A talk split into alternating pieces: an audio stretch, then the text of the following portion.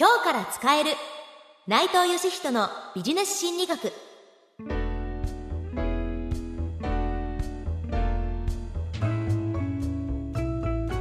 こんにちは。ナビゲーターの南雲のぞみです。この番組では誰でも最強のビジネスパーソンになれる心理学のメソッドをお伝えしていきます。今日から使えるビジネス心理術を教えてくれるのはこの方です。心理学者の内藤義人です。内藤先生よろしくお願いしますよろしくお願いします。第10回のテーマは健康ですまずはこちらのスキットをお聞きください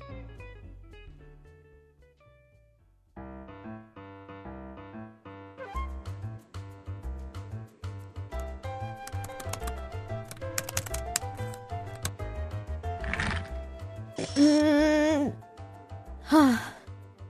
なんか疲れてない？大丈夫？うーん、最近ちょっと疲れが抜けなくて、私もなんだよね。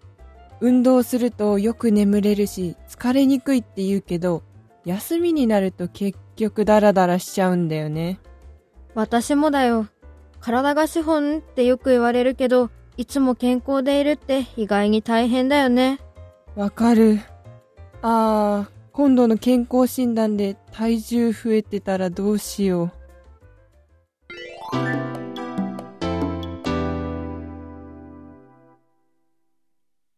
やー、わかるオブわかるだな健康第一ではもちろんあるんですけども、毎日規則正しい生活とか食事も運動も気をつけてって意外と難しいんですよね。ということで今回は、仕事に打ち込むときに欠かせない健康に関する心理術を内藤先生に伺っていきます。先生、健はい。康に役立つ心理術にはどんなものがあるんでしょうか、まずですね、基本的には、まあ、食べないっていう痩せ方ではなくて、運動で落としていただきたいということがあります。はあ。まあ、ですから、ウォーキングなり、ジョギングなんですけれども、ただですね、普通にそのジョギングを、やウォーキングをするときにも、やはりですね、多少自分に圧をかけなきゃいけませんから、だらだら歩くのではなくて、要するにちょっとこう心肺をね、鍛えるような走り方とか歩き方をしていただきたいわけです。はい。で、その時にですね、実は効果的なジョギングコースの選び方というのがあるわけです。選び方が、ははい。まあ結論から言いますと、なるべく人通りが多いところ、要するに走ってるところ、歩いてるところが人目につくところをコースに選びましょうということです。あ。へえ。これなぜかと言いますと、人間って見られてると思うと、要するにダラダラ歩こうとか走ろうと思わないんですよ。確かに。ええ、さっそうと走ろう。さっそうと歩こうという形で、キビキビ歩いたり走ったりするわけです。ちょっと格好つけちゃおうとか思ったりします。ですから疲れたからこう歩いちゃおうかなっていう気持ちの時でも、いやでもやっぱり見られてるからもっと頑張ろうっていう形で、えーいつも以上にこう張り切って、えーまあトレーニングできるのが見られる場所をジョギングコースに選ぶことなんですね。はこれには実は裏付けもありましあ。て、はい。カリフォルニア大学のチャールズ・ウォーリンガムという人がですね、まあ大学のキャンパス内にあるジョギングコースで実験をしました。で、どんな実験をしたかというと、まずですね、誰もいないところで走っている時の速度を測定。で、そこにですね、アシスタントにお願いして、芝生の上から走ってる人が来たらじっと見つめてくださいっていうわけですよ。で、その時に今度はその、まあ、あの、実際には約80メートルの距離を、まあ、走った速度を測定したわけですけれども、芝生のところで、えーアシスタントが見つめてる場合、その80メートルを走り抜ける速さがアップしたんです。へ え。ええですから人間というのはその人に見られていると、ペースアップするわけですね。頑張ろうって思いますもんえね。えですから、まあ、あの、効果的な、まあ、ジョギングコースを選んだ方が、まあ、ダイエットにはつながりやすいでしょうということが一つ目の方法になります。はい。そして、えー二つ目。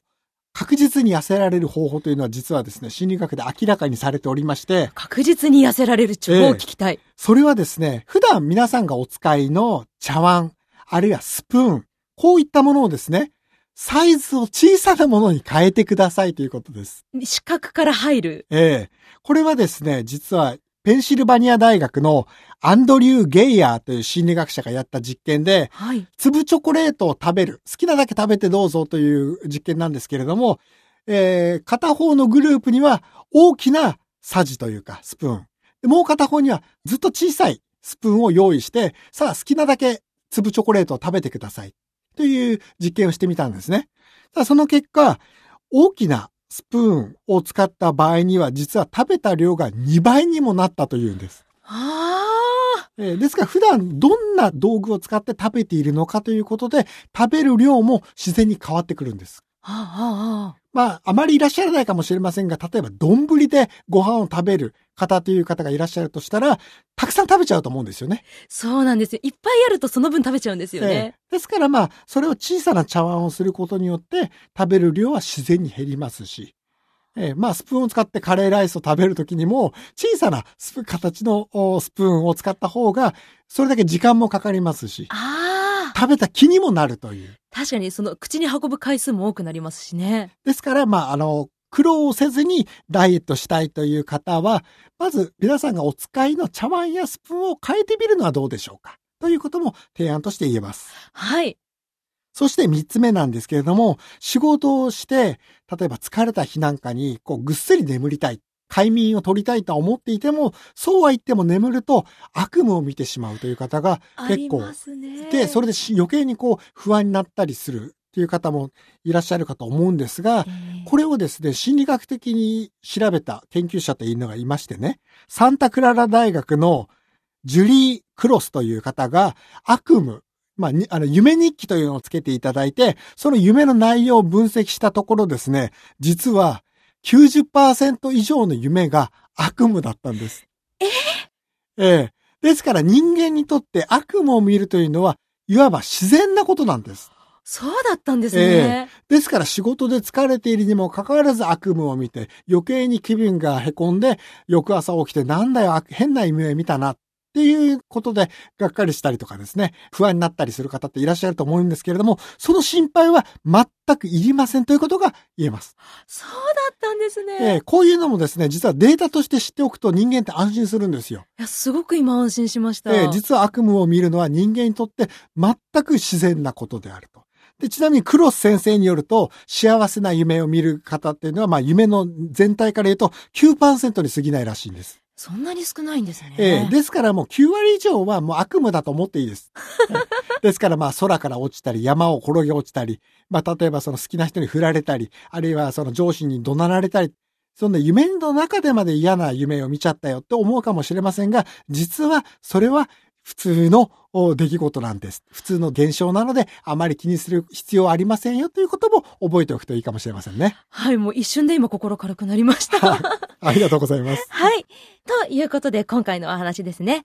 まずまとめますと、一つ目は、効果的なジョギングコースには、人目につく道を走ってみるということ。はい。そして二つ目、確実に痩せられる方法として、まず今お使いの食器を小さくしてみること。そして三つ目、もし悪夢をたくさん見るという悩んでらっしゃる方がいましたら、それは安心してください。これは普通のことだというデータもあるそうです。ということで、ご安心して過ごしてくださいね。よろしいでしょうかはい。はい、内藤先生ありがとうございます。ありがとうございます。ぜひ皆さんも日々の仕事に取り入れてみてくださいね。というわけで、今回は健康にまつわる心理術を学んでいきました。ナビゲーターは、南雲のぞみ。スキット出演は、相沢瑞希、福田茜。そして、内藤義人でした。最後に、思わず誰かに話したくなるおまけ付き音声を audiobook.jp の聞き放題プランで配信中です。ウェブから audiobook.jp で検索して、サイト内で今日から使えるビジネス心理学と検索していただければ、仕事で役立つ心理学のメソッドをさらにお楽しみいただけます。初月無料です。